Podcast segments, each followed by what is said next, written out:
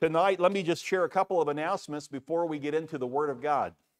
Uh, first of all, want you to know that next Wednesday night we will not be meeting in here. You will want to come to this site, but you're going to want to go to the worship center, which is further down, because we're having a, a, a joint singing with the people of uh, Church of Christ. So come out next Wednesday night and enjoy that. It should be a lot of fun. Deb, is the time the same, 6.30? Great, okay. Also, let me mention to you that this coming Sunday, uh, the Teen Challenge boys will be back with us and their families will be with us. So uh, come ready to shake hands and love on the boys. And from what I understand, uh, they will now be back with us going forward. Uh, they've been able to get a larger, uh, or at least secure more volunteers to help them and so now they can return to the services. So I know some people in our church have been asking on a weekly basis. Uh, we even had someone who called the office uh, last week and said, "Hey, when are the boys coming back?" You know, and and and that's okay. That's good because there's such a love in our hearts. I don't know. God just brought them together with us, and there's been kind of a, a special relationship with those boys. So it's exciting that they'll be back with us. Well, we're going to get into the Word tonight. And uh, uh, why don't we begin with prayer as we always do, asking God to bless our time of study. Father, we do come before you giving thanks that your, your word is an everlasting word, that Scripture teaches in the Old Testament and the New Testament that heaven and earth will pass away, but the word of God will stand forever. And we know that you yourself, Father, are immutable you never change. You're the same yesterday, today, and forever.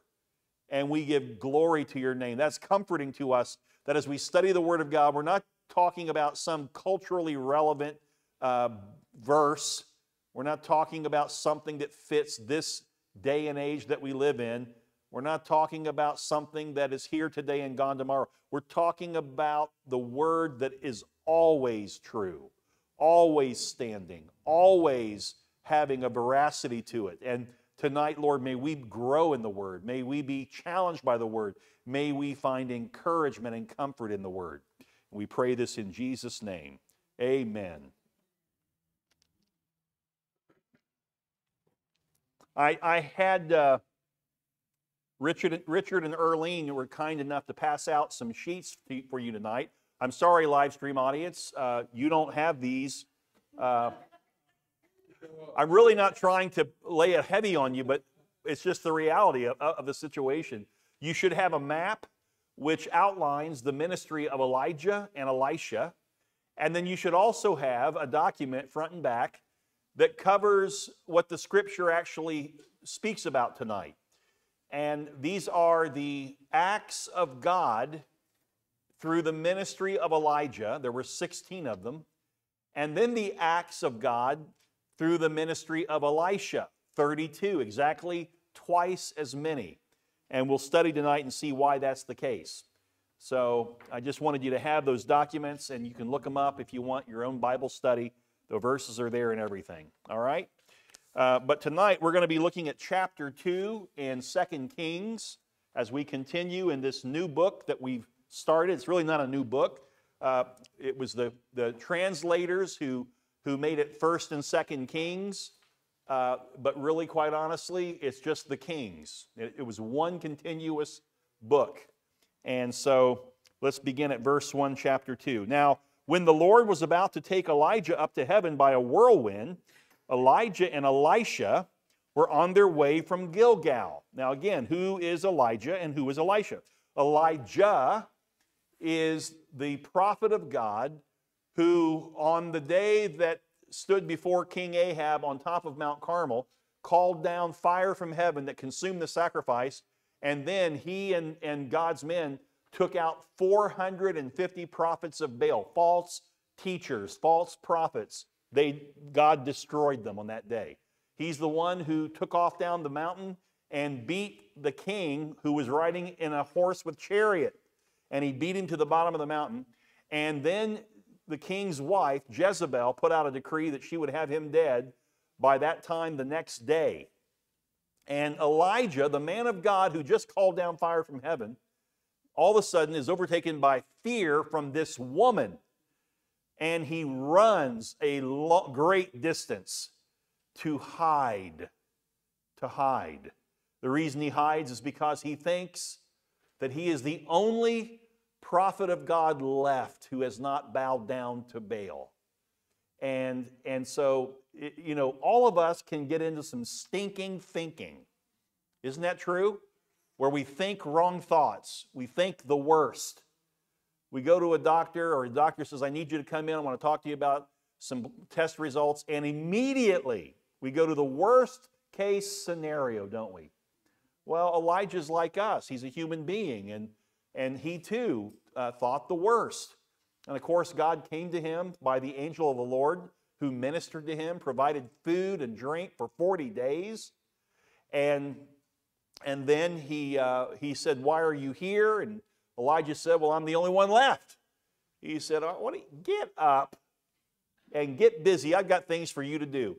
I've got how many prophets how many prophets had not bowed down to Baal?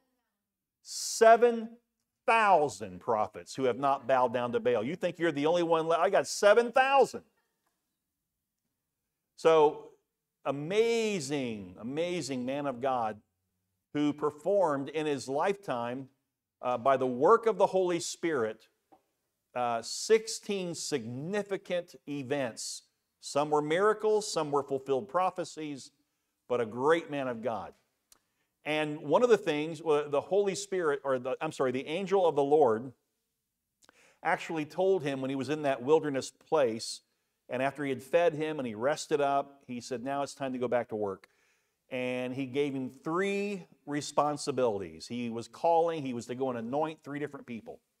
And one of them was a young man named Elisha who was working out of his backyard with his oxen, tilling the ground. And he came up to him and he threw down his cloak, which in a sense was saying, I need you to follow me. God has chosen you, He's called you to follow me. And he said, Well, let me bury my parents first and then I will. It wasn't that they were dying, it's that let me stay long enough to see them through their life. Let me put the first priority first, and that is my parents. And he said basically what Jesus said let the dead bury the dead. In other words, uh, you, you need to get on with the ministry. And so he took his oxen and he chopped them up to make sacrifice on an altar that he made with the tilling equipment. So he literally burned his vocation up. He couldn't go back to it and he followed Eli- Elijah. So this is the calling of Elisha. And so now we come back to chapter 2, verse 1, and we see that the Lord was about to take Elijah up to heaven by a whirlwind, and Elisha is with him. There were other sons of the prophets, not just Elisha, but Elisha had a special relationship with Elijah. He sat under him. He was a student. Uh, Elijah would have been his mentor. So he's, he, in a sense, kind of like a protege. Uh, Elijah, didn't Elijah didn't choose Elisha.